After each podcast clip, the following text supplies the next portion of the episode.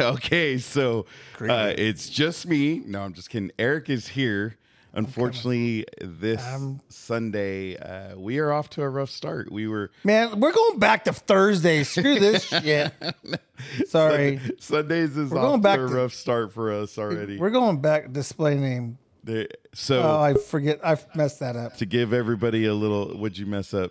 Uh, that's all right. We just gotta get the muting going so we don't have all the. It's muted. This is horrible. yeah. Don't mind all the technical difficulties this week. We will make this. It'll work somehow, some way.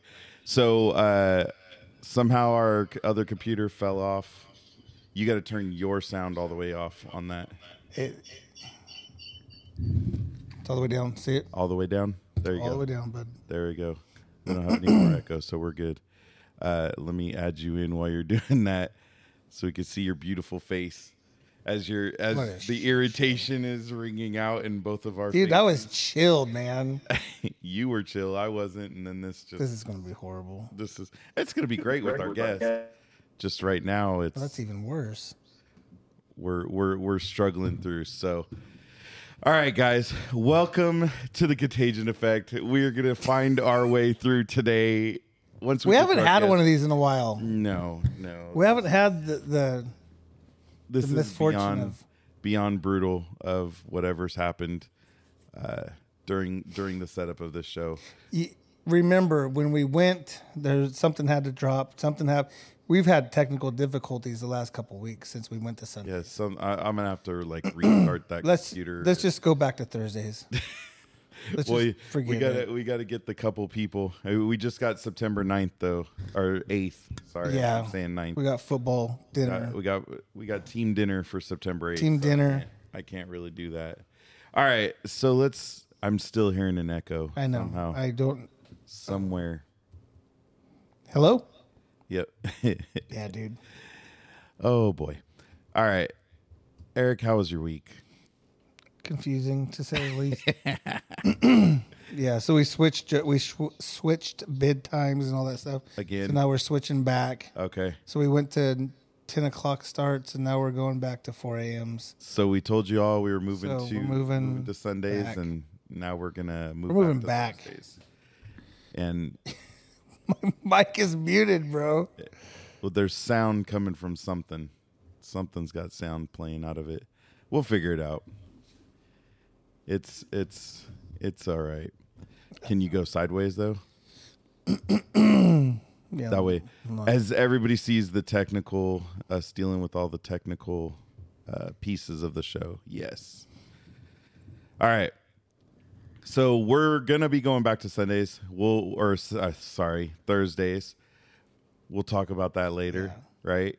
Hey, um, so we talked about Cami went and got her eyelash certification. Oh yeah, and you got yours done or something. Dude, I don't know if you can tell, but if you're a friend of mine on my, I don't know, Facebook or Instagram, I think you have to do the side view of how how cute your eyelashes are. one's permed and one's not permed. you have That's why set. we're, that's why we're dad lifing it. Hey, well, we always remember. I remember when Cody first came up to me after he met you, and he said, "Dad, I talked to that Eric Mello guy. He's cool, but his toenails are all painted and stuff. He's a little strange." Still there. Yep. You've always Still done got that, it. So, and and again, that's that's two daughters for you, right?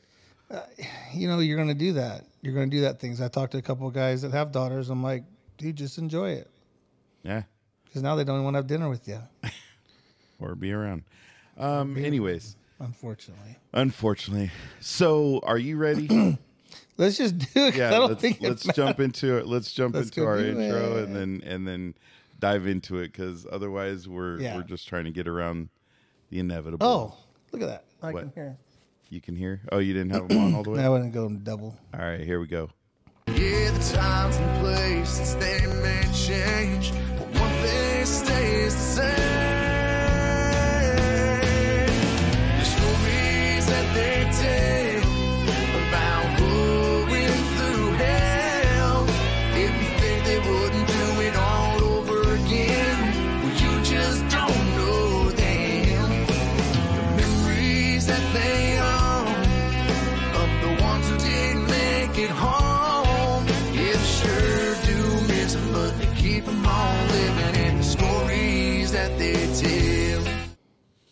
There we go.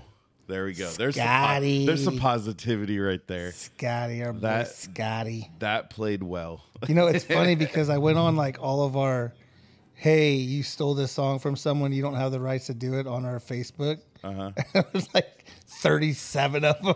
Oh, was there? No, because we only have 34 shows, but there was like 27 of them. it's ever since we. and I'm yeah. like, go.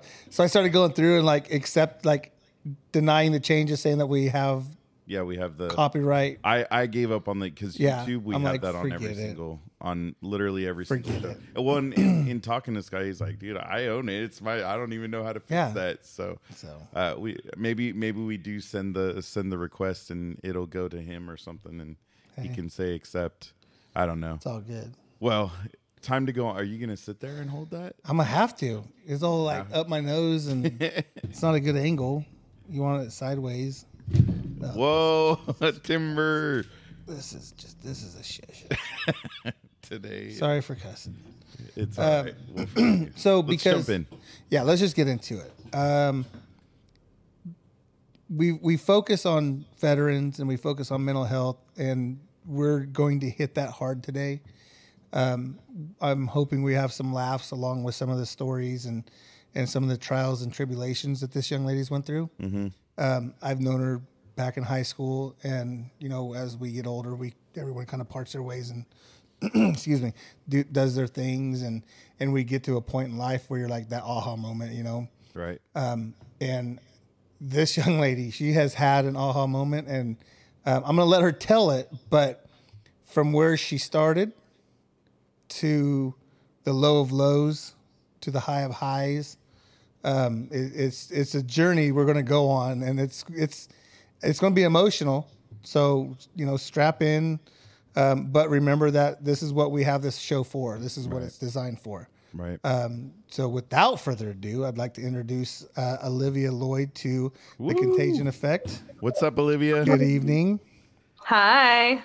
Hey, we can hear you. What do you know? Yay. our our technical difficulties started way before our computer went off. Dude, we were having a good old time. And we're just, hey, okay, well, here, boom. yeah. 13 minutes in, here comes Olivia. And then all of a sudden it's like, whoa, wait a minute. Yeah. It well. It It's got to was, be that Sacramento Valley internet up there. And yeah, it's our fault. wow. Put Hey, girl. just already blaming the guest. yeah, huh? for sure. Absolutely. Absolutely. Wow. That's, Hi, that's the beginning of the roller coaster right there. We're we're seating right now. Yeah. How are you this evening? I'm doing good. I'm really happy to be here and just happy to spend this time with you guys and talk about life. So Well, thank thanks you for having me. Thank you for joining us. Yeah, for so sure. I, I'm, you know, first I apologize that you had to deal with Eric when he was a teenager. Well, there was different groups. There was different groups. I mean, being that Downey's So big. you know, we had such a huge class, Right. right? And so Yeah. there's so many different fascist Yeah. fac factions, Fac- factions, fashion. Well, that, that's a fact. That, that was a group too. I'm sure. yeah. We'll probably hang out with the with Mr. Vachet's class. But anyways, um, I digress. But uh, no, you know, and, and and again, like I said, everyone ran around with with such different groups, and we all crossed over and, and stuff like that. And um, it's funny because I go back and I'm like, man, this high school is high school. It's it's four years of your life, but you have all these friendships that you make. Um, But for me, it was like it kind of was like a blur. Like it really was. I mean, you get in, you get out, and and uh, you meet your lifelong friends, and you don't have to talk like. I mean, we don't talk. I don't talk to anybody from high school really. Right. You know, Right. but I want to tell stories, you know, and I, and I knew um, we had talked way back in December when we 1st launched it. Um, I actually think you threw your husband out there to, to join us first. Um, and, you know, I, I knew a little bit of your story Yeah. and I knew it was, I, for me, I knew I had to allow you that kind of the stepping stones to get you to talk about it. Right. Sure. So, um, you know, we can start at the, you know, the when you got in and all that stuff. Um, but Well, you know, well- if there's, We we already know she went to Downey, right? yeah, no, like, like I said, we, we, we can jump right into it if we want to get, So you know. so first off, what made you what made you join the service? Well, my grandparents raised me, and my grandpa was in the army. and he never talked about his time in service. Okay. But I always knew that that was a part of his life that he valued. Um, and then I had my daughter right out of high school. I was one of those girls. Um, and I gave her up for open adoption. And I felt after I gave her up that if I stayed in Modesto, um, that my life wasn't going to go anywhere. Right. And I remember getting off work one day. I worked at Macy's and um, just got off the bus right at the military stop. I don't even really remember what made me want to pull the cord. I hadn't been thinking about it, but when I saw those offices, I just said, I need to get off right here. Were you and I over over on Standiford and and Yes. that that yes. center? Oh my gosh. Well, I Yeah. used, yeah, that's, I mean, I worked at the mall, but I used to live on El Vista. So it was quite Okay. a ways for me to get over there. Right. But, um, so I stopped after work one shift and just went in there. I talked to all four branches in one day. and I went into the Marine Corps and that guy really didn't talk to me. I said hello and he said, no, thank you. Wow. um, so that was kind of funny. And then I went in and I talked to the Air Force, and um, I didn't have any interest in flying, Uh-huh. and so I, I walked out of there. I talked to the Army, and they really tried to scare me with the whole 70 pounds on your back both ways. um, it was the Navy that when I walked in, they said, "How's it going, short stuff?" Oh, and it just felt like it felt like home. It felt like home, and so I signed up without telling my family. I didn't ask anybody's permission. I mean, I was 18 at the time, um, 19 by the time I swore in, but right. I did it of my own. I didn't tell a soul. I didn't tell my friends. I didn't tell anybody. I just took the tests and I did everything that day. They drove me home that night because I was at the office so late. and I, I already signed the paper. I did everything. I So you signed your was ready to contract without anybody? Without anybody. Wow. wow. And then so did you uh when you shipped off you head off to outside Chicago? So I yeah, I went to Great Lakes for boot camp. Right. And then when I completed that, I got sent to the my first A school, which was Radioman A school in Mhm. San Diego at the NTC there. Um, and when I graduated there, I graduated top five of my class. So I got to choose orders. So I chose the Naval Air Station in Sicily. Oh, Everybody else Mm. wanted to stay stateside, and I was like, I couldn't get far enough away. Yeah, if so you're gonna go in, yeah. I mean, dude, well, dude, in see the Sicily, world, right? that's I mean, rough. yeah. Sicily sound- I mean, all the the war going on in Sicily, that sounds That's- really rough. yeah, I mean, that's Well, almost you know- worse than the terrors on pizza. yeah, and So wine. what- Right. What a lot of people don't know about the Naval Air Station there is that we were actually the hub of the Mediterranean, and so Mhm. we were operational support during Desert Storm and Desert Shield. Oh, so any of the squadrons that flew in and out to Bahrain Mhm. flew through us. Oh, okay. And a lot of my friends were in the squadrons, the HC4 Stallions, to name one specific squadron. Mhm. They were from my base in Sicily, and they Oh, wow. were flown out there and and did operations there. So we were not in the, you know, right on the lines of war, but we stayed at Delta my entire tour. Um, for my first enlistment, we never left the highest threat con that there is.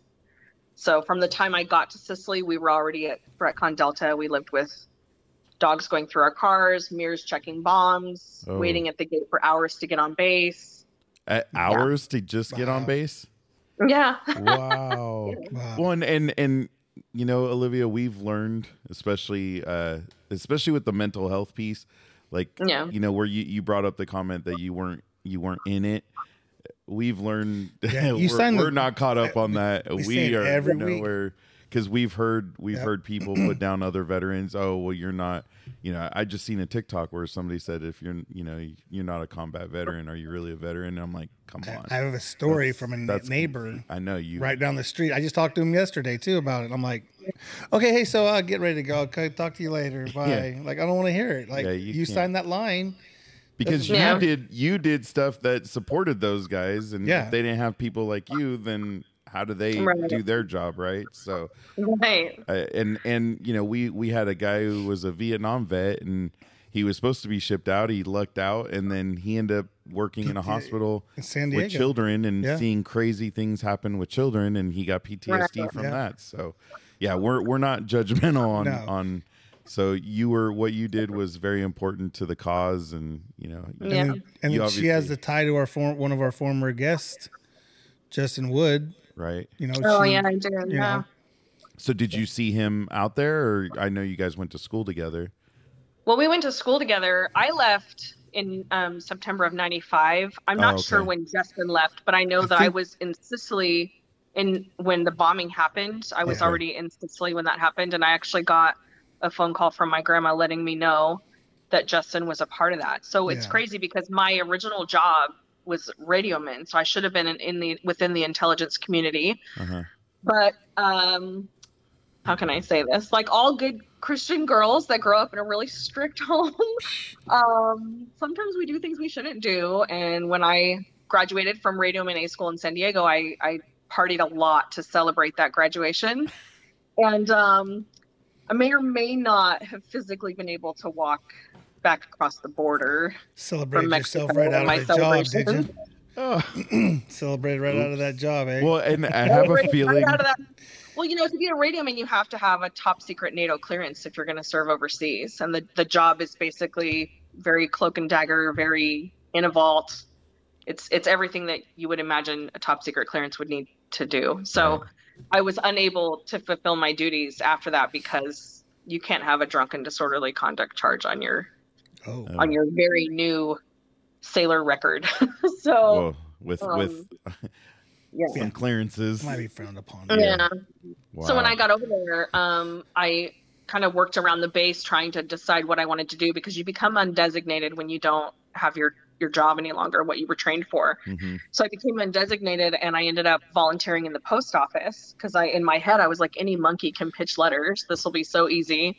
Um, what I didn't know was that it's part of it's probably the hardest job on the base um, outside of the squadrons, the guys that are taken off all the time because it's not just the post office, it's the huge fleet mail center that's supporting every ship that's dispersed in the hub of the Mediterranean Oh, it's wow. supporting all of the other bases within the Mediterranean theater. So what that means is any mail that comes from the states that needs to go to Bahrain, Venezia, you know, any any Aviano, any place Germany, any place you can think of in Europe, it comes through us first. Oh, So if you can imagine 18 wheel semi trucks pulling up three times a day at a huge warehouse and being filled top to bottom, front to back with mail and having to physically hump that stuff out of the back of a truck Yeah. for 12 hours. now you know what my job was. And I got to go out to flights. So when the bombing happened with Justin, um, he came through our base. Um, his, what was, His remains. how can I say Yeah. his, Yeah. yeah. came through us and so um, he came through and then they were they were dispersed from there and so part of our job is to keep track of that the Oh. job that i did for postal it also includes Oh wow. things So like that Is it so, is, and it was all service member, like all yeah didn't matter. Wow. so That's- wow.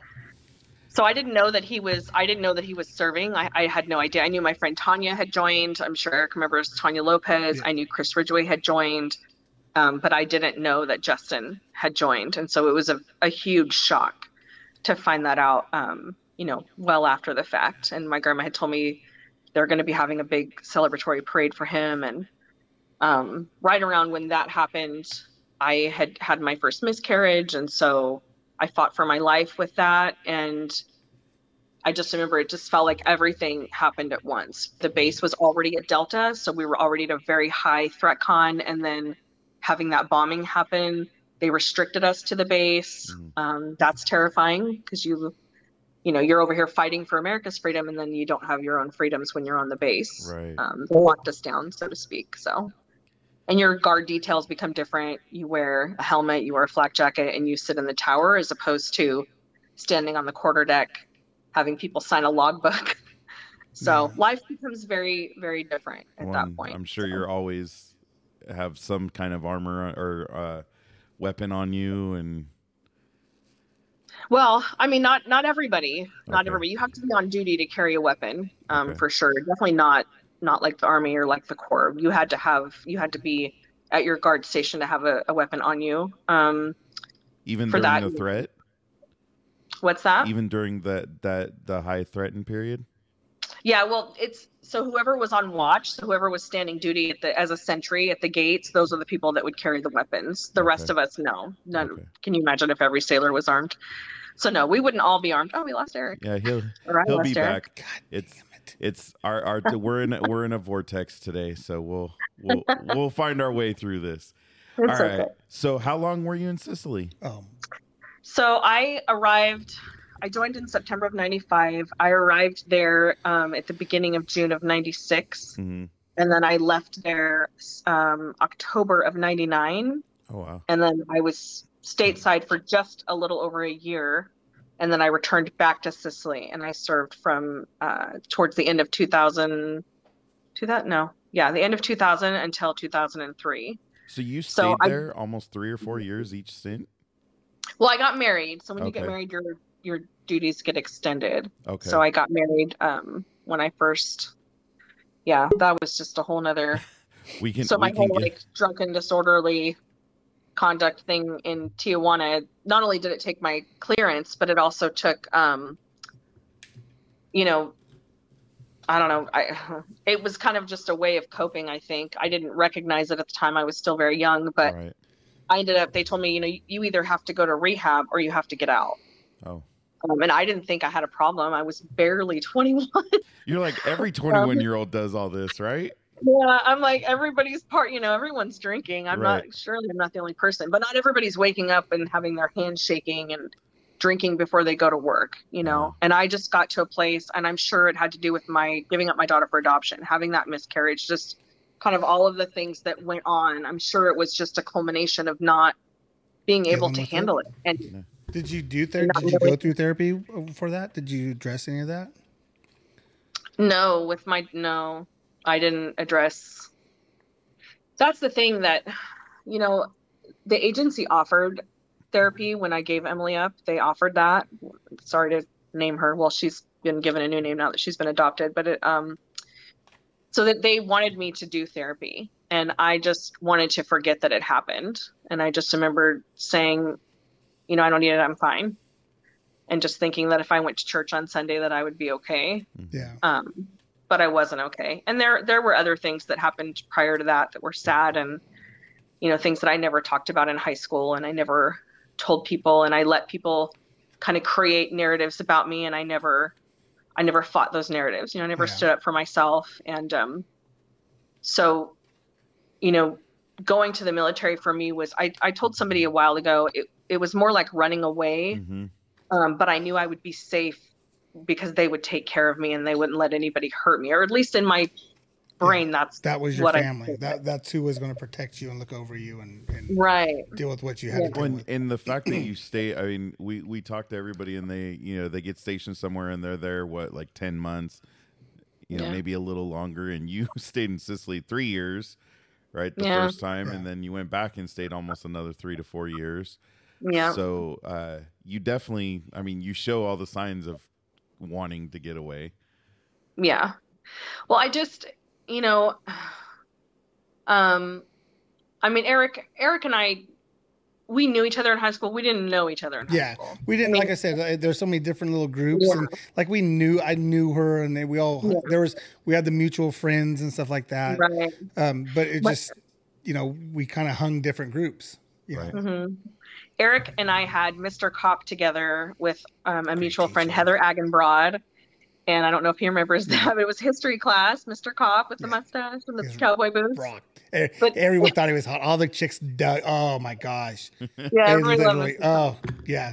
that was was, the- probably I would say the closest I was to Eric was during that, and then when I was a rally commissioner, because I ended up being at all the games and anything that he was doing for sports, I was there. So I kind of saw him from like a distance, The but I knew sports him the best because of the history class. Yeah. I would say, yeah and Heather was- loved Eric. Well, everybody loved Eric. Everybody wanted to hug Eric. Eric was like everyone's huggable teddy bear. You just wanted to hug Eric. he still is. You're having a bad day. Find Eric. yeah, he still is. He still. I mean, when he ran youth football, he, we called him the mayor of Houston. Yeah. So, because he, Yeah. he was everybody's friend. We literally I- had to I believe walk. that. We, you know, you remember that, right? We literally had to do exercise and walk the park to get away from people, We did. and that still Right. didn't work. Yeah. Well, and then there was me who, you know, I have a tattoo that even says it called it says Mad Mike because Eric was the nice guy that was going to be your friend, and I'm, you know, I loved all the kids. Like the kids never heard anything. back Parents from- were The parents though, Sorry. they would Parents were they would jerks. get my wrath, and Eric would still be, oh Yeah. yeah, like, and I'm like, Well, I'm a good cop, bad cop here, and again, it's one of those Right. things. It's, it's I don't. I'm not a. I wasn't a great president. I wasn't a good president. No, but- but I had a lot of people. He said no. He had a lot. I have a lot of people that knew how to do certain things really well, and that's the the mark of That's where someone that knows what they're doing.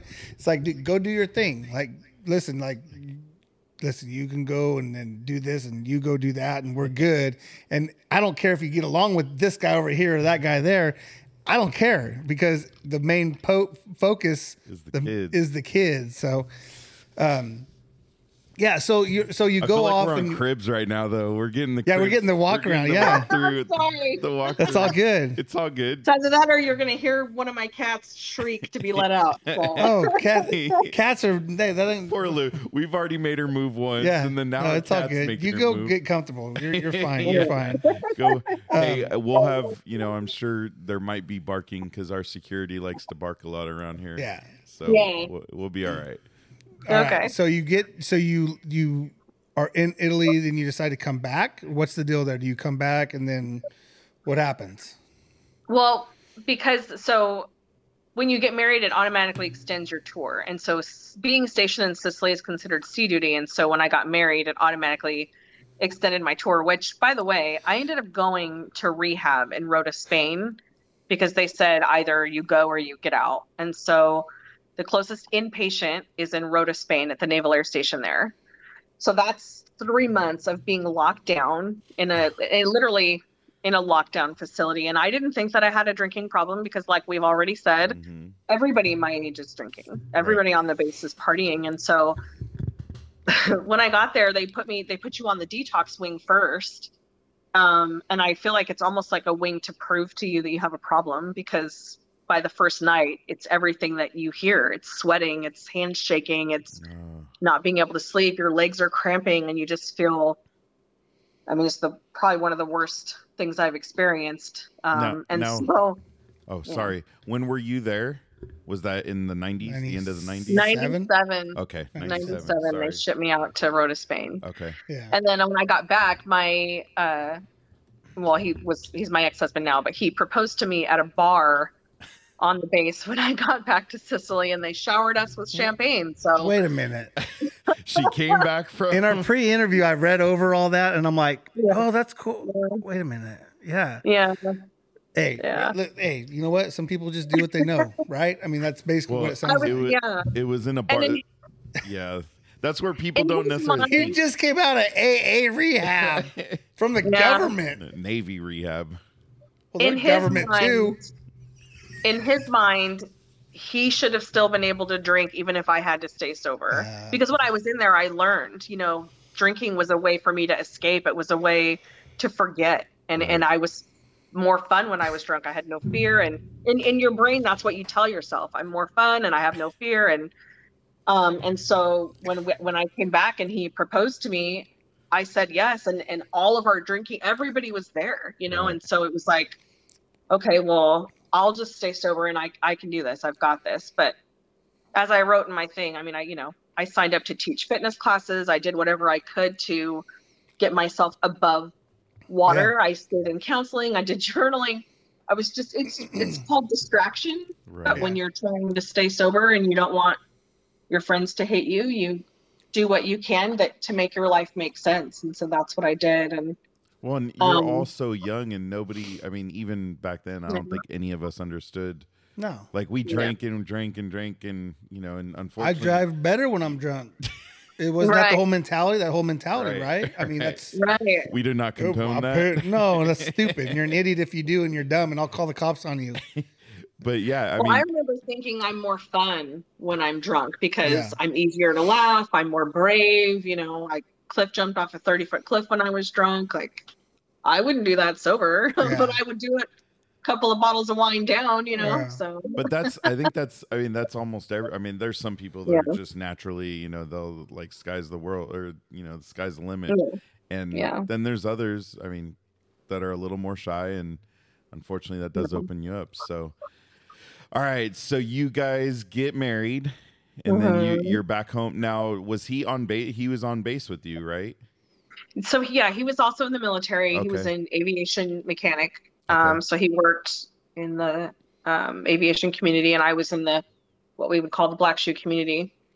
Um, and so he, so my orders were done. So my orders ended um, September of '99. So I got there '96. They were over September of '99 Mm-hmm. and then I, my next four years were what we call um, it's it's reserved but it's inactive so i signed up for a full eight Mm-hmm. so i full first four were full active and then the next four were inactive reserve with the option to be activated at any time which Okay. is the understanding that you you have to have when you sign a contract like that and so i i so when he was done and says i was done in september but i was extended until he was done and he was done in october and then we got transferred stateside to the naval air station in lemoore california Ooh, which is exciting! If that What if you weren't great an area. alcoholic, going to Lemoore will make, yeah. will make you an alcoholic. There's Hey, not Lam- a lot happening Love in you, Lemoore. Lamore was in the new Top Gun Love, movie. lo- love It was. Yeah, I when I heard it, I was like, oh, because Yeah. I used to for AT and T, I had to deal with the Hanford and Tulare stores, so you know, I always had we had a lot of guys coming from guys and girls coming from Lemoore to the stores. So, Right. Yeah, but exciting there's- place. There's nothing out there but fields and then more fields. And then all of a sudden there's this base just in the middle of. Well, it's built I'm- out now. Yeah. It's built Oh, out like right? houses upon There's a houses. casino. But it's still it's still such a trip. I know it's a naval air station, but it's still trip that in the never get middle of It's the middle of the fi- farmland. yeah, there's a Yeah. naval station. It's a station. naval, naval's water. but the fact that it was mentioned in Top Gun, I was like, oh, that's crazy. It's Lemoore. And the parts that they did it in Top Gun is because I we saw that movie three times in the theater, and as soon as I saw certain scenes, I was like, "Oh my gosh, that's Lemoore!" I mean, I just you recognize it right away. I was stationed there um, as inactive reserve, and then I activated my reserve. But my husband was my ex husband was there for just about two years, and by the time I, you know, I mean, I barely cycled through there a year, and I was I was already back out. But we had September 11th, we had all those things that took place. Oh wow. Um, so he, he remained there longer than I was there. At Lemoore. Speaking of September 11th, Yeah, Speaking of American veterans. we're veterans. going to be at American Veterans First. There you go. yeah, that'll be amazing. So we're when you went you end up going back to Sicily now after I did. So when, so this will be another sad. I'll try to keep the sad segments brief, but um, you do what so you I went through do. another miscarriage in Lemoore, um, and this time it was um, it was pretty bad. And so when I came out of the surgery, they said, you know, if this happens again, like we'll have to take your tubes and and that'll be that, you know, Mhm. because it it almost took my life. And so there was just by that point the marriage had completely combusted and I knew that he was having an affair and I just said I if I don't get out of here, you know. And again it was that thought process of what I knew. I knew Mhm. that the military would take care of me. And so I knew I had 4 years left on my contract. And so I went to the offices in Lemoore and I said I- you know, I need I need to be re-upped back to full active. And so I said, but I don't want to go back to postal. Is there anything else that I can do? And they said, well, we can send you to um, air crew school, and you can, you know, be a part of the air crew and be on a P3 platform and fly. And I was like, I'll do it. Just send me. I'll do it. And you know, they're like, well, you have to be able to swim. I'm like, I'm a great swimmer. Had to pool my whole life. Um, and so they sent me to the Naval Air Station in Pensacola, Florida. So I drove there by myself from Lemoore to Florida. Wow. Yeah, that was probably not a good idea, but I did it anyways. I just couldn't wait to get out. I was like, I don't just give me paper and let me sign and let me get out of here. So I did it anyway. I drove to Florida. I had my first really bad panic attack right before I left. Um, I didn't know what it was. I just knew that all of a sudden I felt like I couldn't breathe. And I ran out of my house and ran like down the sidewalk until it went away um, and then nothing else. And so I was like, well, that was weird, you know, and I just kind of ignored it and just gave What- away whatever else I had to my ex and took off. What do you feel So I guess- triggered it? I'm sure stress. I'm Right. sure Not not dealing with all the things in their life. Yeah. Basically, I mean, no, I mean, to the I was a point, runner, right? Right. yeah. Yeah, I mean that's you know you you build up and you you look at the bottom of the bottle to solve your answers and But she didn't really Right. have that anymore. I mean, that wasn't Well, uh, in, in no, her but- mind. That wasn't a choice. but, it's I always mean, there. yeah, it's always there. But then the you know going through abuse and and two miscarriages. Yeah, we're at I had two. two Right, miscarriages. two, right? And then my ex-husband, um, around the time that I found out that he was having the affair, like Eric just said, he that was probably the first time that he um, put hands on me in such a way where I was in fear for my life. Mm. There was an incident in Sicily where he stood on my neck um, and spit in my face, pulled my hair to the ground, stood on my neck, spit in my face. But we were all very drunk, and I just remembered thinking that. Um, Oh, he's you drunk. know, he's drunk.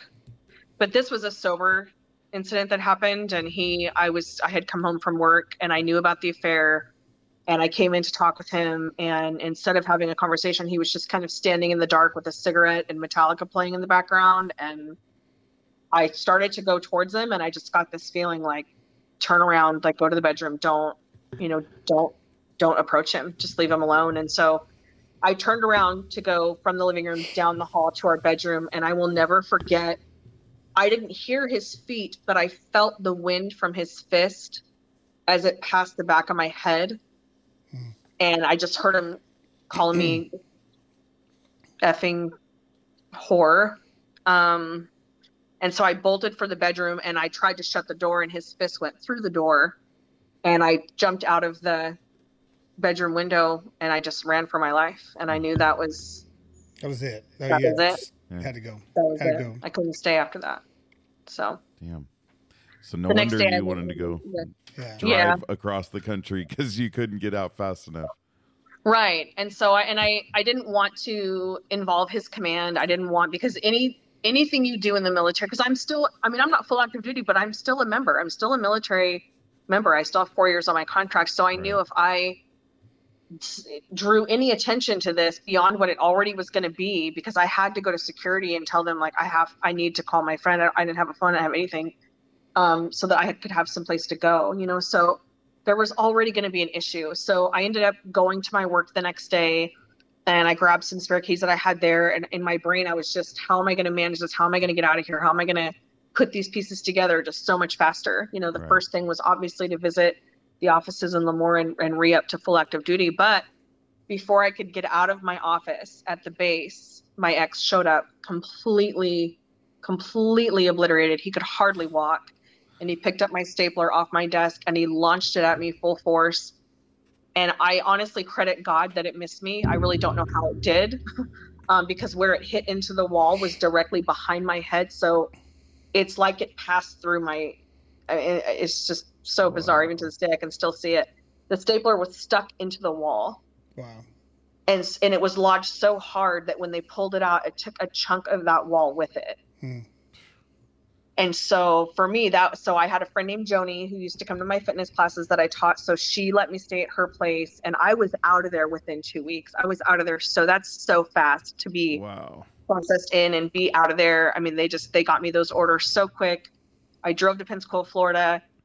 I got there, and he uh, turned my car in for theft and said I stole it, and so they came and took it. So now I'm just stuck in Florida, um, and didn't know that I was pregnant, and so I I did the air crew schooling, and I was you know doing really well, and then I got a phone call saying. Um, it was him that he had filed for divorce and that he was having a baby with someone else and i had these really bad pains like i, I don't maybe like a couple days but i just kept ignoring them. But i dropped i dropped my air crew classes and i just said i just want to go back to sicily.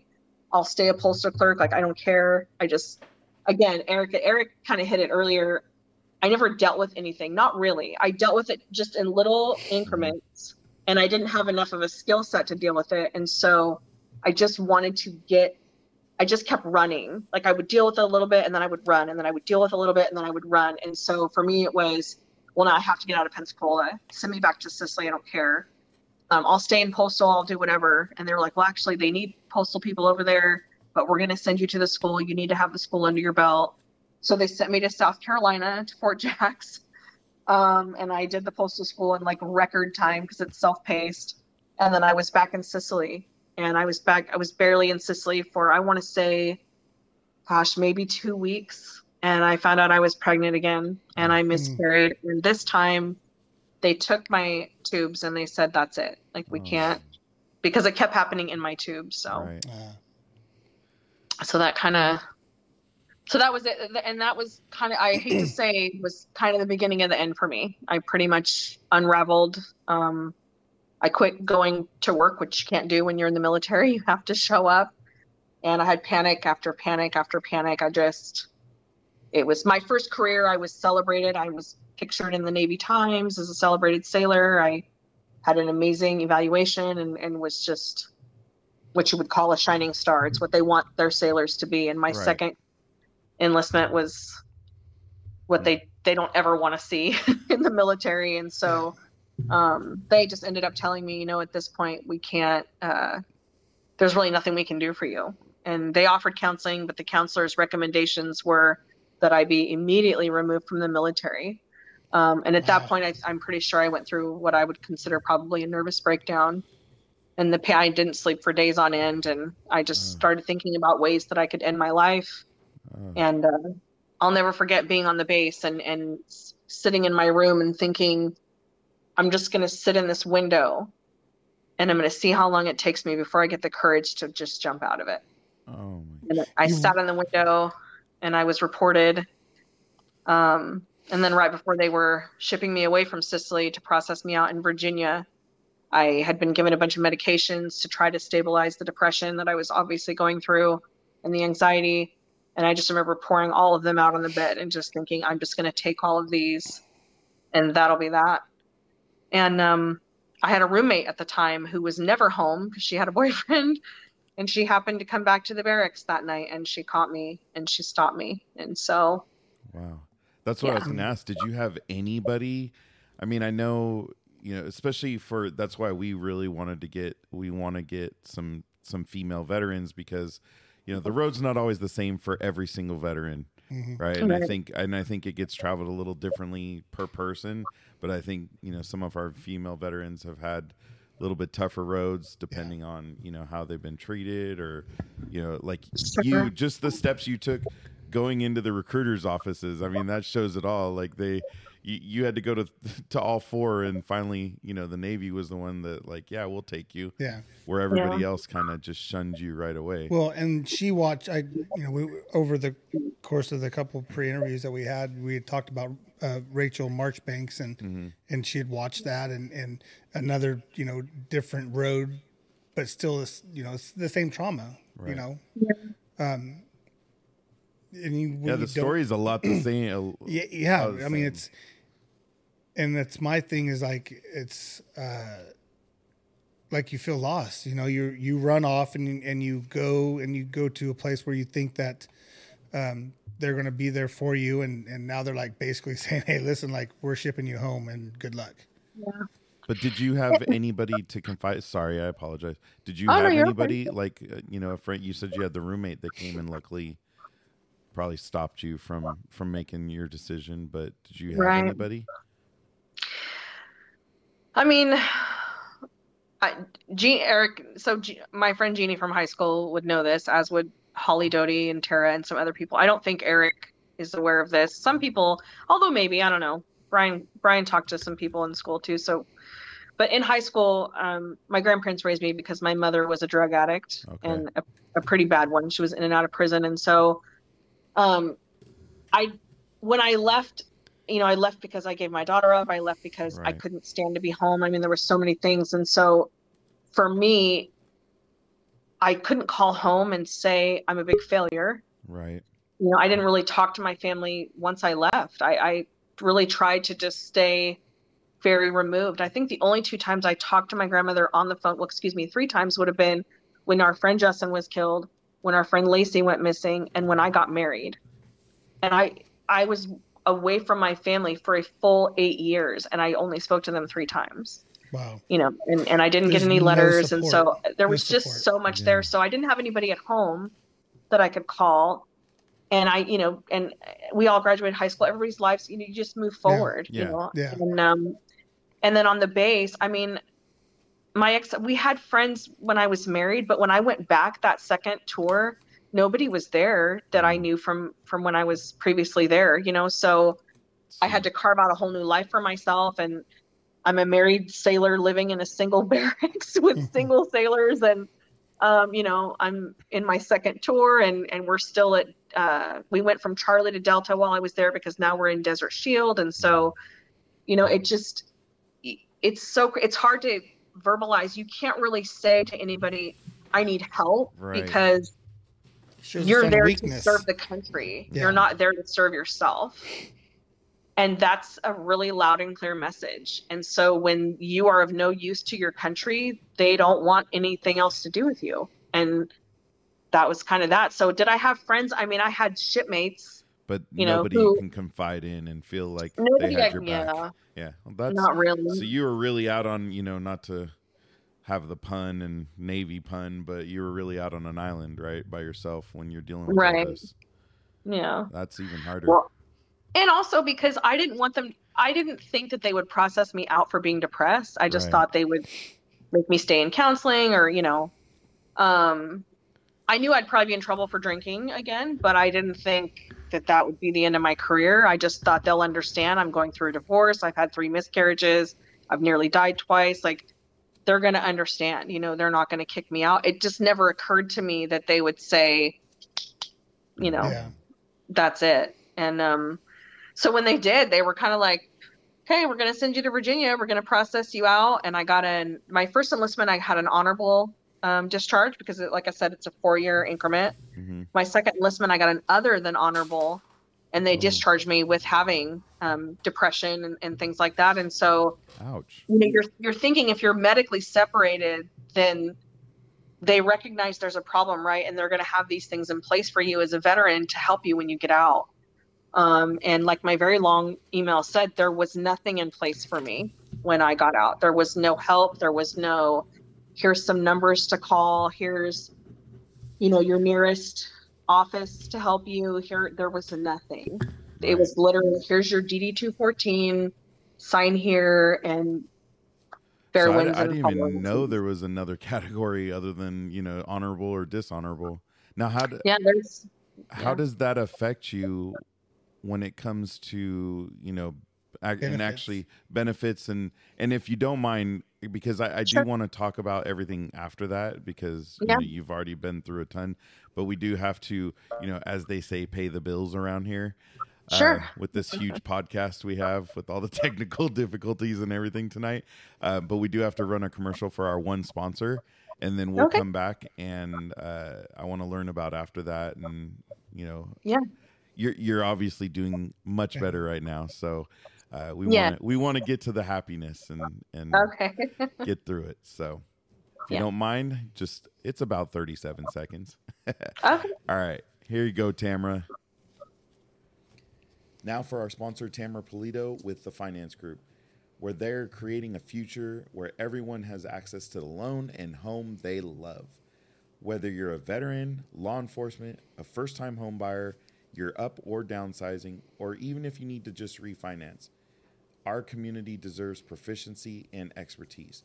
Better rates, faster close, welcome home. Tamara Pulido, NMLS 1655776. Again, that's Tamara Pulido, and her phone number is 209 204 3795. There we go. Thanks, Tam. Thank you, Tamara. thanks All right. tamara Sorry about that. oh Okay. no cool. So we've been sent to Virginia. What was so what was the discharge? So they discharged me um, with other than honorable Okay. which is not it's not the same as so it's a general under honorable conditions Okay. um, and so basically it means that i'm not getting a dishonorable discharge but because i have medical stuff it becomes uh, an oth other than honorable So- general under honorable conditions That's crazy because what if guys, you know, that you know, they go into like we were talking about the combat veteran thing, right? They right go into combat and they lose, you know, their their marbles from that or something. Yeah. Is that, you know, at, at that point are they is that the same way because I feel like is there is there an even keel when Yeah, it I comes mean- to I, you know, I, I- that's a good question. I would say if they get in trouble, like, you know, drinking when you were told four years prior that you're not allowed to drink again, um, I think then yeah, they would probably get an OTH. So I think, but if they if they just go crazy because of everything they've seen and all of their experiences, and, and they end up losing, you know, the ability to maintain, um, I would say they probably would still get an honorable. I think it, it's really probably just going to depend. I know that I got the general under honorable because I started drinking it and I refused to go to work and I tried to hurt myself. And so when you when you do those things, those things don't add up to an honorable, but they they add up to a general under honorable conditions due to a medical condition. So, All right. uh, but so I didn't lose any of my benefits. I didn't lose, and it, that's probably something really important to know. Is Yeah. even with everything that I was suffering through, they didn't take everything from me, but they took the only place that I thought would take care of me. And even at that point, I was thinking, at least the military is a way to make money, even though I couldn't go to work because I couldn't stop crying and I couldn't get out of my bed and I couldn't, you know, so, but I was terrified. I was Yeah. terrified. I mean, I worked when we were kids. I don't know if Eric would remember, but um, I worked at Miller's Outpost. Uh, I used to stand in the Miller's front. I was the greeter. you know, so I said hello to everybody. Um, but outside of that, I, what was it? You know, I just, what was I going to do? You know, I had no clue when I came home what I was going to do. And I had had my daughter, so I lost my um, scholarship to the Christian college I was supposed to go to right out of high school. Um, I lost that. So when I came home, I, and I was being divorced when I came home, and my husband had had a baby with somebody else while we were married, and so I was just like, you know, now what? Like, what? What do I?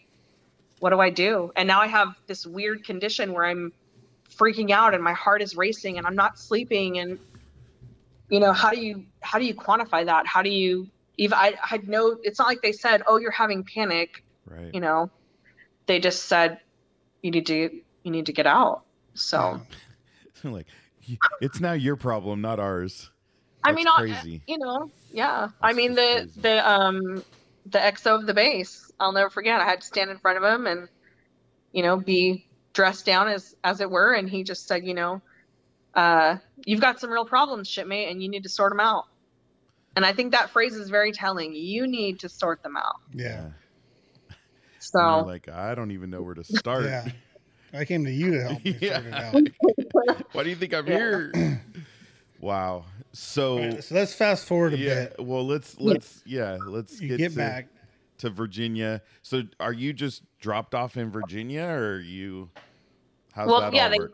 they drop you off and, and you go right to these offices and they tell you you're going to do your processing out here. And then Mhm. from Virginia, I got flown back to California, back to Okay. Modesto. Okay. and my grandma had moved over to like Walnut Blossom Way or something, and so I didn't know, so I didn't know where my family was because I oh. hadn't talked to them for all those years. So that was really, Oh. um, really hard. Yeah, so you showed up to the wrong house? I did. Oh, I showed up to the wrong house. Wow. I did. And my grandma was like, "Oh my gosh, we're so sorry. We didn't realize we didn't tell you." And I'm like, "How long have you lived here?" Yeah. Wow. Must have been a while because the house on El Vista looks pretty bad. So. um, Crazy. but yeah, so I I got there and I just decided again, I just I didn't have any way to cope and so I said I'm going to go to college and and try to do what I was supposed to do when I graduated high school. So I went to I enrolled and went to Bethany College for 1 year. Um and that would have been in 2005 to 2000 no, 2004 to 2005 hmm and um, I failed all of my classes. I was in a hospital every week with anxiety. Mm. So that would kind of be the beginning of a cycle of trying something, losing employment, losing schooling, losing whatever it was I tried. I just, I couldn't do it, you know? Right. And I lived all over. I moved to, to Santa Cruz. I moved to Redding. I moved to Michigan. Oh. I moved to San Jose. I, I just I lived everywhere. Just Sacramento. I went everywhere for for years. I had 30 jobs in 10 years, um, and I slept on couches, and I had apartments and lost apartments, and had cars and lost cars, and just was so determined that I was going to make it and never once really addressed what needed to be addressed. And by this point, I had what's called full blown panic disorder, and it developed with agoraphobia, where you can't leave um, Yes. the, the house that you're in. Yeah. yeah. So so how do, What? Yeah. How? how do you get through that? Yeah. Because I I actually What's know- that turning point? We have a we have a family member that has that, and they still like literally Yeah. have not left the house, wow. and it's been like twelve years. Wow. So I would, I hope it's okay to share like faith stuff You, on you- here. Is that This, okay? this is your platform. Everything we're for. everything's about you. Okay, well, because I, I would say for me, because by that point, I'm living in Michigan. hmm I have no contact with my family. I was in a hospital in Ann Arbor for two weeks at a veterans hospital there, and they put me on Klonopin, which is basically like the equivalent of a horse tranquilizer, hmm and I could still function during the day and drive. And I took it at in the day and at night, and I could still. That just tells you how bad the anxiety was that I could operate and act like a normal. You would have never known that I was on Wow. Wow. You would have never known. It's and it's bad. I took a milligram twice a day, Wow. and I Two was able to just be just fine. And you would never have known it. And so, I remember just um, and I got out of the hospital, and that was the agoraphobic episodes were the worst in Michigan, where I would be wanting so bad to go to cosmetology school, but I could not make myself walk out the front door, and I would just clutch the the front door and just cry and just will myself to step out of it and I couldn't do it. And I would just Wow. call an ambulance and they'd have to come get me. And, you know, but then even just taking me out of the home was just a whole nother thing. And so it got to this point where I was a prisoner in this woman's little basement that I was staying in. Then I'll never forget a friend of mine had given me this book called The Purpose Driven Life by Rick Warren. And I'd had it for the whole time I'd been in Michigan. So I'd been there for like nine months. And I looked at it and I thought, I'll just read this because I had read everything else that I had. So I was like, I'll just read this book. And so I, it's supposed to be like you read one chapter a day. And I read like the whole book in three days. and I felt like the faith that I had been raised in had felt dead to me for so long because no matter how much I prayed, I still had this anxiety. No matter how much I begged God, I still couldn't sleep. No matter how much I cried and asked for forgiveness, my life wasn't getting any better. And to add insult to injury, I had people who said that they loved God, but they would tell me, if you just had more faith, you know, God would heal you of this. And there's nothing worse than hearing that because you're you're in your head, you're going, I have so much faith, and Yeah. God is still not healing me, you know. Right.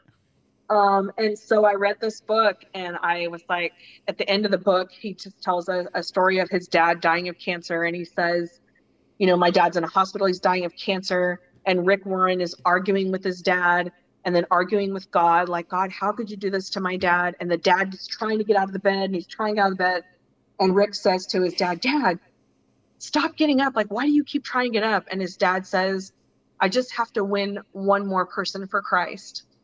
And if I can do that, my life will have been worth it. Mm.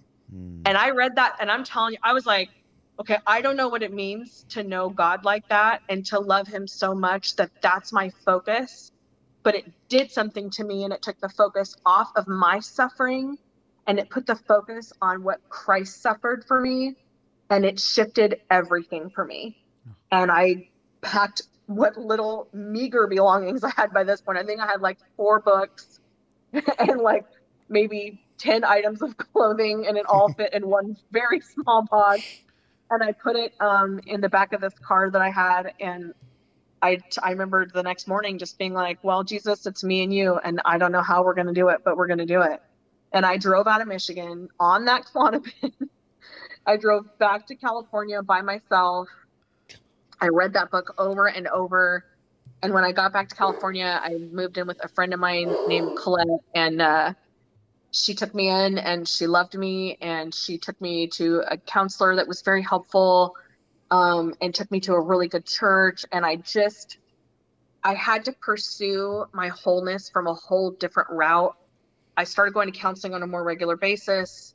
I quit drinking coffee, which is a silly thing, but if you have anxiety, it's Mm. a huge deal Yeah. um, obviously never touched alcohol again but i had to find ways and reasons to live that were not anything to do with anybody else, but everything to do with my relationship with God. Mhm. And suicide came off the table because I felt like if I kill myself, then my life will have been for nothing. Right. And surely God doesn't want that for me. Surely He wants more for my life than for me to take it by climbing over a bridge at 2:30 in the morning Right. you know and so i i just got to that place where okay i'm going to do this well when you get to that place and when you make that decision then the next thing is how do you deal with panic and anxiety in a tangible way because now i'm addressing my heart issues right i'm Mhm. addressing Yeah. the heart issues hmm but how do you address years really of trauma and pain that I've never touched, that I've never really unearthed with the counselor? Not really, you know, things I never told anybody, the assault that I endured in high school and the assault that I endured in the military. Like I never told people I was assaulted. You know, these men held me down. I never talked about any of those things. And so here I am, I'm having to address trauma and mm. nearly dying when I lost my babies. And I have to address these traumas. And so the only way I felt I could do that was to go to the VA and tell them, I need help.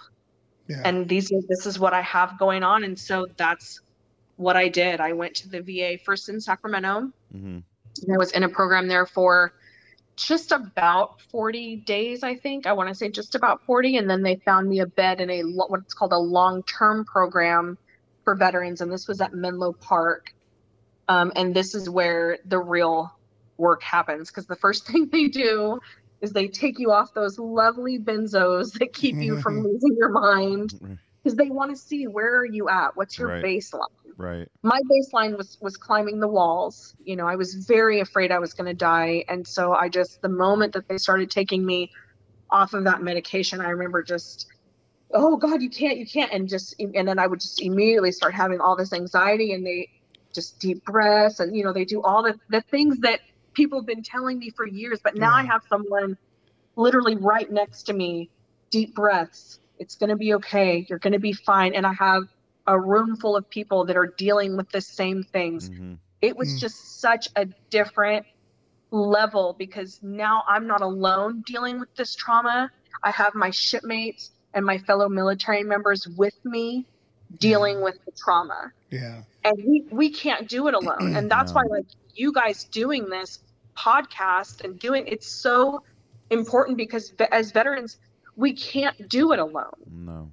it, we should never be left in a place where we're doing it alone you know and if and if people don't even have faith to fall back on you know but have their family that's great but i didn't have family i had hardly any faith you know and so it was like i was alone truly in every sense of the word and i was bankrupt in my soul and and that is just it's not survivable Yeah. but now I had the VA. I had this amazing program. It's um, in Menlo Park over in Palo Alto. It's and it starts out with 28 days of detox, baby, just like the movie. You really are on a ward Wow. For 28 days, and then they send you over. They kind of evaluate you during the 28 days, and they figure out what you need. And I needed to go to the post traumatic stress disorder clinic over there. It's on the same campus. Okay. Um, so they send you right across to At- go to that. At the main VA hospital. so it's it's a massive campus in Menlo Park, like huge. And so it's not so the PTSD clinics are not in an actual hospital. They're in their own building. Mm. Okay. So, So they're everything is autonomous. yeah they're so it's not in in the cluster that's in the middle because trust me i had spent a lot yeah, of time Mikey in palo lot of time alto with his pop. with Oh, my okay, dad yeah. so uh yeah. we we didn't do a lot of the outside buildings you know but we were Okay. and and now it's even i mean by the time he was by the time it was what 2014 2000 uh, from the time we started which was like 11 or 12 right. 2000 and they had built like all sorts of new stuff by that time so Yeah. Yeah.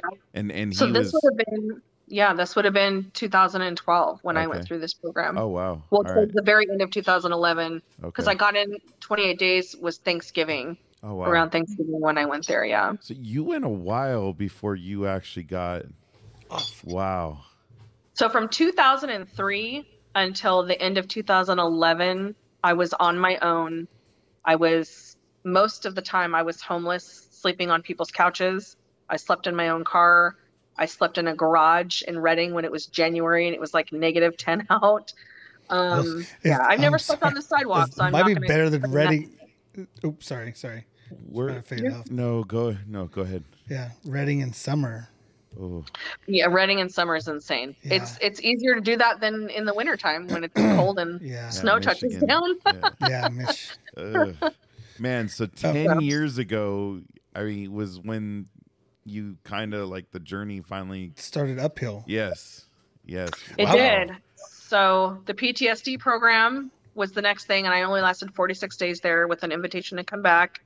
And then I went right over into the year long program for veterans. So it's the Veterans Rehabilitation Program, again, on the Menlo Park campus. Um, and that program is a lifesaver because it it does the very thing that I finally needed to learn. It's called cognitive behavioral therapy. And it's where when someone has panic, they have a thought and then they have an action.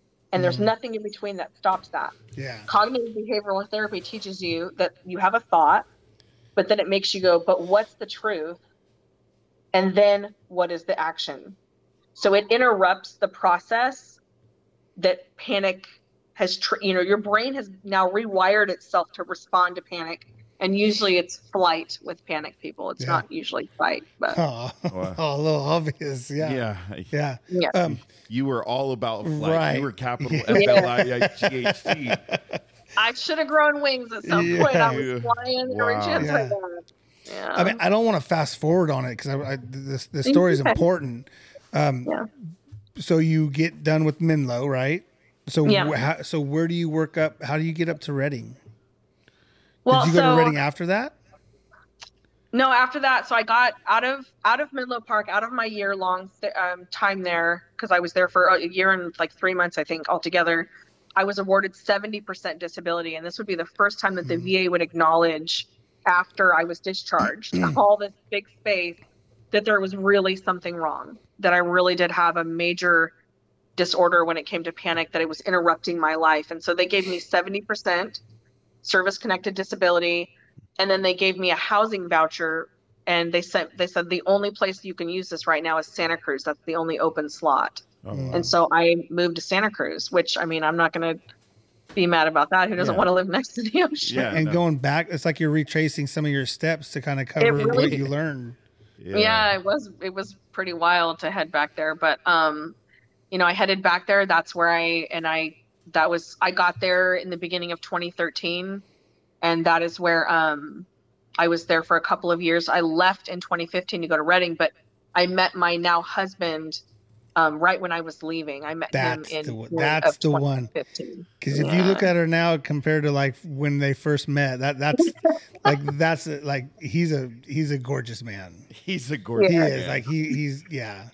Like I, I, and I remember when we started this, that's I reached out because I'm like, hey, listen, like I don't know his backstory, but I know Yeah. there's something there, you know. Eric's So got a- that's Eric's got a man crush. yeah. Oh, that is a beautiful man. I mean, anybody that can take damage good. By the you way, know. what's up, Square Table? Sorry.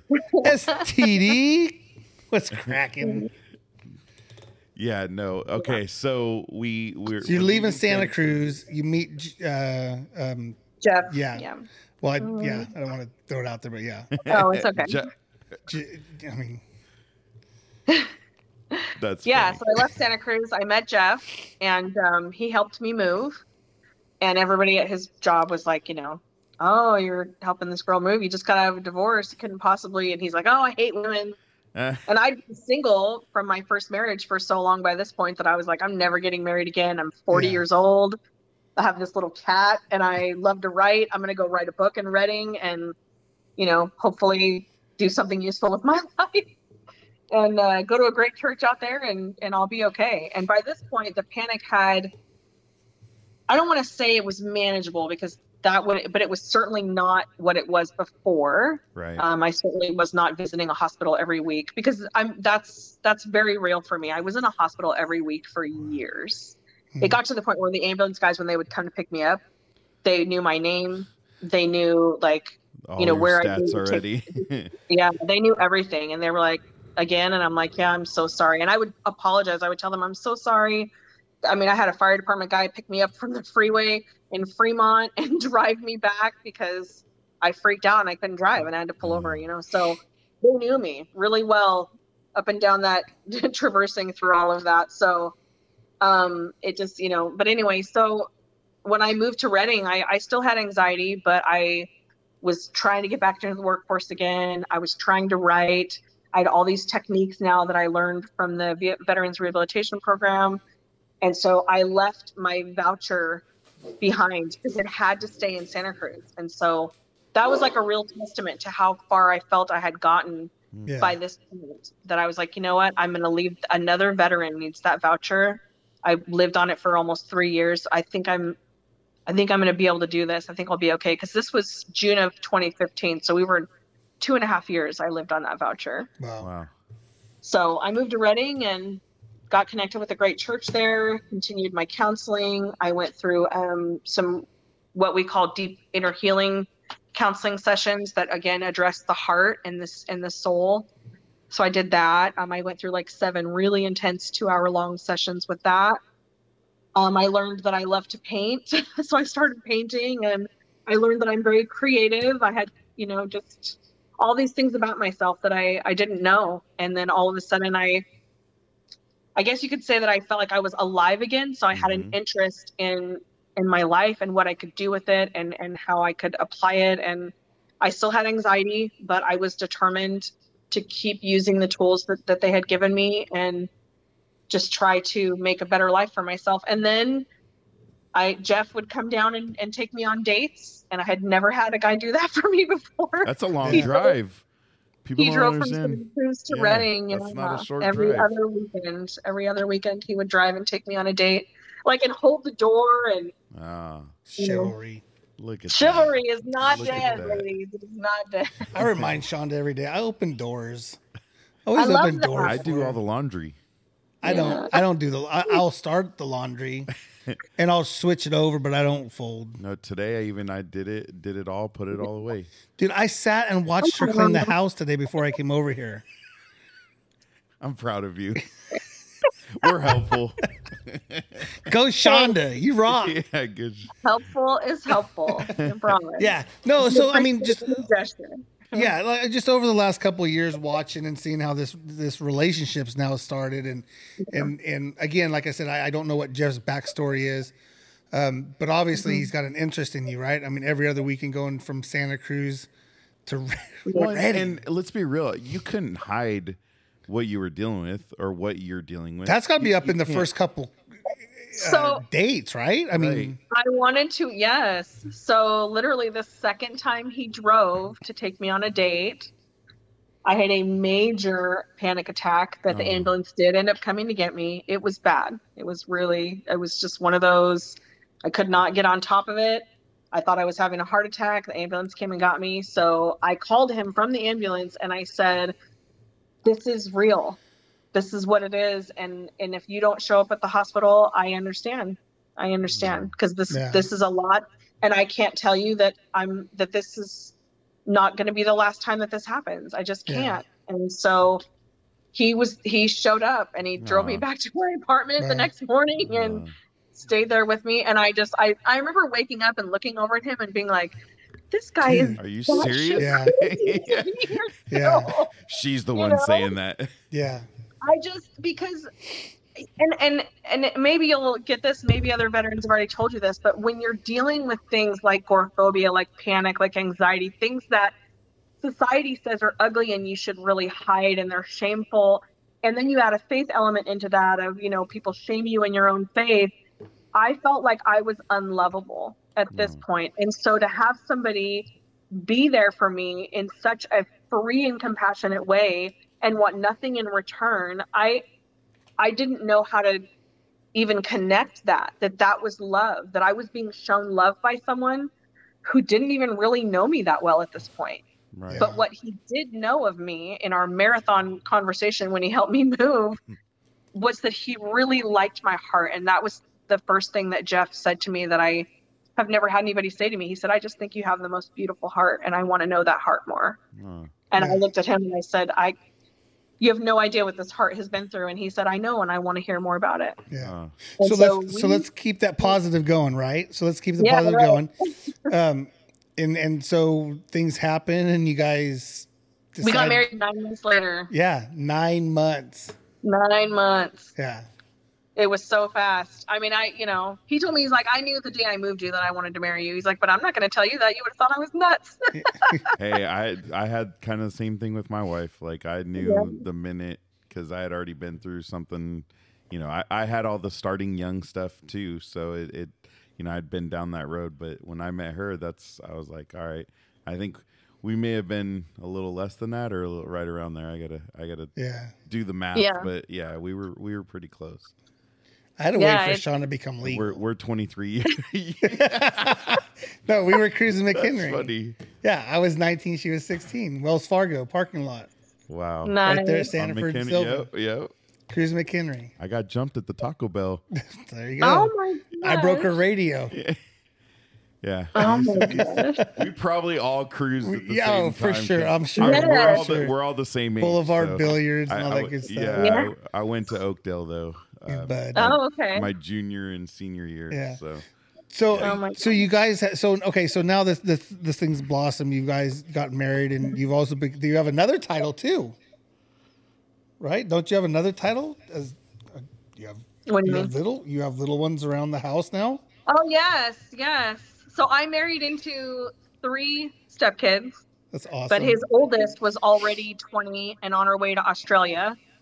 So I, on- I met her and she was, and then she was gone. So that wasn't, and so then the other two, yeah, I became a stepmama, and they were 11 and six when we met, and 12 and seven when we got married. That's awesome. Well, yeah, they were already almost, yeah. So it was, uh, you know, I'd only had my daughter for eight months before the Yeah. adoption was final, you know, so I didn't have any experience on being Kids. a stepmom yeah, yeah. or any, really any, I mean, other than an infant baby for eight months, I, I didn't know what I was doing. And I, but I was just like, you know, here we go, you know, and, Yeah. um, having children in in a situation when you are someone who deals with anxiety is a whole it's just a whole nother animal you know Yeah. but i did my i did my best i tried to uh, i wouldn't say hide it is is a fair statement but i i tried to just keep it. If i was having a bad day i would tell him i'm having a rough day. And thank god the kids were in school. So if i Mhm. was having a rough day i would have most of the day to manage that. And most of the time by the time they were done with school i would i would be better and it would be okay. Um, but you know they eventually they did they would see the anxiety and they would have to experience that with me which i really i, I hate that. I hate that that's you know but I, I wasn't having episodes where i was like running downstairs and running down streets it was nothing like that it was just it would just get to this point where i i would just feel like I, I I either need to call an ambulance or I need to just start counting or doing my breathing or just Yeah. any of the things that they had taught me to try to keep it from cresting in, into a place where I couldn't I couldn't uh, keep it under wraps, so Right. to speak. Well, I mean, I- I'll just say you're amazing right now. Yeah. I mean, you just Ah. to be able to tell that whole story and that the journey that you've gone on and so eloquently and just calmly, you know, because it's it's yeah, you can you can hear it in your voice and just even with the you know those last few moments of sharing, like it, it's Yeah. not all gone. It's Right. there It's, a way to cope it's just you've learned how to manage it. You know, I would I would think and hope, you know, with with you saying you, you found your cre- creativity, you like to you know Yeah. paint. That I, I'm hoping those are great ways to cope and and get through moments when when needed. And you Yeah. know, it's it's great to see you doing what you're doing and the positivity and because you know when you sent us that email and I was I was like, oh, I, I'm gonna be honest. I was like, oh, Yeah. this is gonna be like- hard. Like, Yeah. Well, she's got a base now. She's got support. Yeah. You know, and that was the main thing she never had before. No, she I- didn't deal with it, right? Yeah. And so now, you know, you get into the VA, you get the, you know, you get the programs, you get the the the exercises, for lack of a better word, and now you you know you have your faith and you've built on that, and I and Yeah. What I love, you know what I love is on your Facebook, you have like no friend, we have like no friends in common. I absolutely love that. I do because I mean, I don't want those people to judge. You know, don't Yeah. judge me. Right. Like Yeah. I am who I am. Like don't Right. judge me, Right. right? And she has she has plenty of people that are that are on her Facebook, and she posts her her daily Mm-hmm. devotions and stuff like that, and shares her stuff, and and whatever that gives back to you, man, just keep it going, girl. Keep Yeah. it going. That, that's I mean, you know, I have so much literature. I always tell people about, you know, the CalVet book here, uh, the Veterans Resource, Suicide Prevention in the Military. I mean, the PTSD Yes. doesn't mean you're crazy, and I'm just like, No. you're you're the walking pamphlet, right? You are. You are, and and being that, I mean, I knew you went up to Redding, and now you're down in um, the Sacramento, Sacramento. Valley. Um, you know, there's always that that need for people to share their story. You know, Right. and and again, that's that was one of the reasons. You know, I I had reached out because I knew you'd went through some stuff. I didn't know all the stuff. Um, Yeah. And I'm sure, all- you know, that there, there's a book here somewhere that somebody needs to hear because I, I guarantee that there's somebody in the military right now that who's went through what you went through. Um, and it may be three or four people that have went through what you went through. Right. I mean, Right. story wise. Well, I'm a hundred. per- I'm a hundred percent now. So I was given a hundred percent. Good. It'll be two Yeah. years in September that they Good. finally, because the unemployability aspect was just, yeah. it just was Yeah, not. they have to I- I acknowledge can't it. yeah. Yeah, they had to acknowledge it, and I. So by the time they gave me the unemployability and gave me the hundred percent finally, which was like I said two years ago in September, it'll be two years. Um, I had had forty-two jobs, and I've been hospitalized hundred and seventy times. But you you are a and and this is sometimes something we don't hear, but you're actually a VA success story. Yeah. Right? Yeah. We we hear all the negatives and you know, unfortunately we went through some negatives with the VA with my dad uh Oh, in, in Palo Alto, unfortunately. But Oh wow! it to hear the positive of what of your journey you know there and you know not only just the whole time is it's it's refreshing to hear and you know and and I know you know people like Rachel and Melvin who we've had on the show Yeah. they work for the VA and obviously Yeah. you know our that's why I never I never bash because I think there's good people and there's good parts of it I think we Right. just we There's just so came across Tape. There's so much red tape. there is. It's just That's- too hard. Like you Yeah. having, you know, it, it's how many years of of dealing since 2003. You know that Yeah. you should have been right away shown as, hey, she's there's something going on. She's unemployable. Like we need to take. Care I didn't her. understand why when they discharged me, they didn't discharge me with because on my discharge papers it says like you have this disorder, this disorder, this Yeah, disorder. why I had a they letter just from that? Skipper.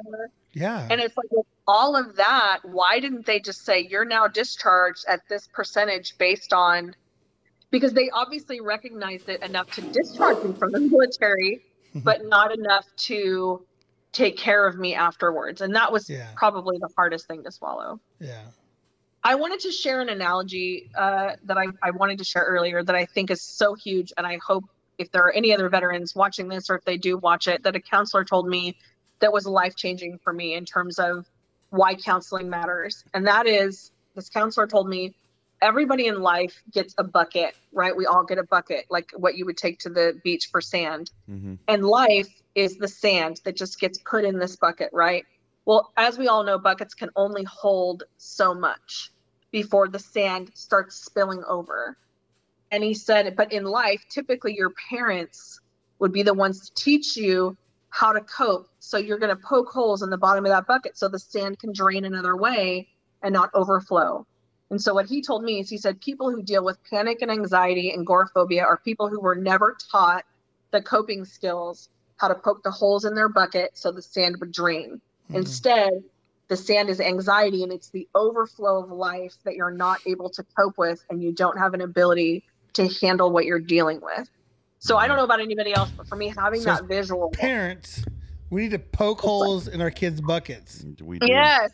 and we need them to help Some them of drain. them don't want their whole their and buckets. they don't want their poked damn buckets Yeah. poked, and Especially they the want to. teenagers. Yes, oh my no, God. And teenagers. girls. Yeah, teenagers. Uh, no, Yeah. uh, boy issue today. So Oh, boy issue. Ah, damn. so Ah. They're stinky. How old is icky. the boy? well, it's it's my last one because, like I said, I have a 27 year old. I have two grandkids, and and then I have Oh, a t- wow. I have a 22, 21, and and then a 17 year old. And Yeah. it's just 17 year old go you know had a little football injury, and then he's he's not quite addressing it the way you know I would like him to um to to make himself better. Yeah. Plus he's so he's actually it, it's funny you say you went to the recruiter office and you get in all four. It's it's an act of Congress to talk to any of them now. Because So we're we're trying to get him in. I mean, just the Air Force has been completely hard to talk to, but the Navy recruiters all over him, Yeah. and you know, so you know if i can just and, and, and even with everything that i went through because i did I, there's things i didn't talk about today and, and it, it doesn't we don't need to re, go back down that road but everything that i went through and let me tell you something i still talked to my son who will be 18 so he's, it sounds like he's pretty close to your boy's age he'll be Mhm. 18 in september and i told him i said either navy or marines but if you don't go to the military you have no idea it'll test you in ways you've never been tested but it will prove to you how strong you really are and it will give you benefits when you get out that Mhm. you're not going to get any other way See, like the home that Yeah. the home i live in is from the va this is my first home and i own it thanks Ah. to the department of veterans affairs there you go.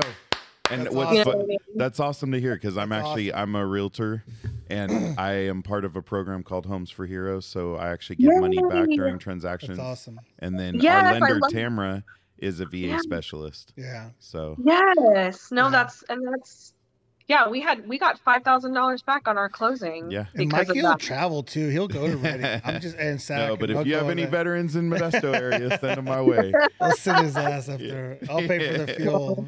There you go. no. yeah Um, hey, again, I know I said it before. Thank you. I, Yes. I we appreciate you coming on. I know it's not a, you know, we didn't get the breakdown tier. You held it together real. I know there was a sec. There was a there was a second there. There's a couple moments, but uh, yeah, no. I mean, all jokes aside, we so appreciate it. And this is, you know, you're the second woman that we've had on, and and we just need more. You know, we need more stories. Um, We also need to bring the studio lights back in too because I know. Apparently, it's, getting like- dark now. Yeah. So love- we have a season in California. you California. don't, but you actually like looking at you across the room. Yeah. You're dark, but on Yeah. camera, you're not actually. Oh, I'm that not. Dark, oh, I look so- like I'm dark. Woo-hoo. I was gonna say you look pretty good my my screen's lighting me up. Yeah, so- yeah. Well, that's what I was.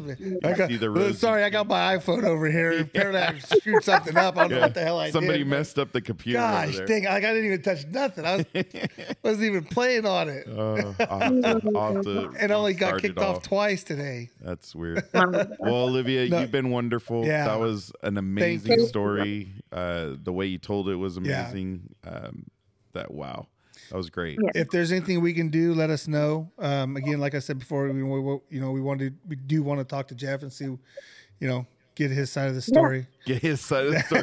Is it as good? No. No, but I mean, it's it's you know we're we're here for for all our veterans and and law enforcement and, and first responders and stuff like that. And this is our platform. This is how we cope with what we went through with our dad. Yeah. So yep. you know, No, I, Appreciate I love it. And I'm so glad that you guys are doing this and that you're making space for veterans and for female veterans to tell their stories. And, you know, the most veteran stories are not all pretty, but Mhm. I can say that um, I've come out of the other side and that I, I may still deal with anxiety, but it's not taking control of my life the way it once was. Right. And even though I do have hard seasons, um, I have mostly good seasons now Good. And so it's just you know keeping on and keeping on you know and Yeah. so and i wanted to tell my story because i want other veterans to know that it's it's possible to overcome and there are tools there are resources there are just different things that we can always learn we can always learn how to better manage our Yeah. stress and our lives and um, be the people that overcome and so i i had to make that decision though that i wanted to live and that i wanted my life to count for something yeah. um, Well, And you've like we, done so. yeah, well, like we said, you know, and you can share this and send it off to wherever you need to do it and tag whoever. Well, and now it's on the internet, Yeah. FYI, so I it's mean, there yeah, forever. it's- I mean, it's going to be on our YouTube channel at Contagion Effect. it's already yeah. We we As broke we speak. 101 subscribers today, Yee. so we're super Yay! excited about that.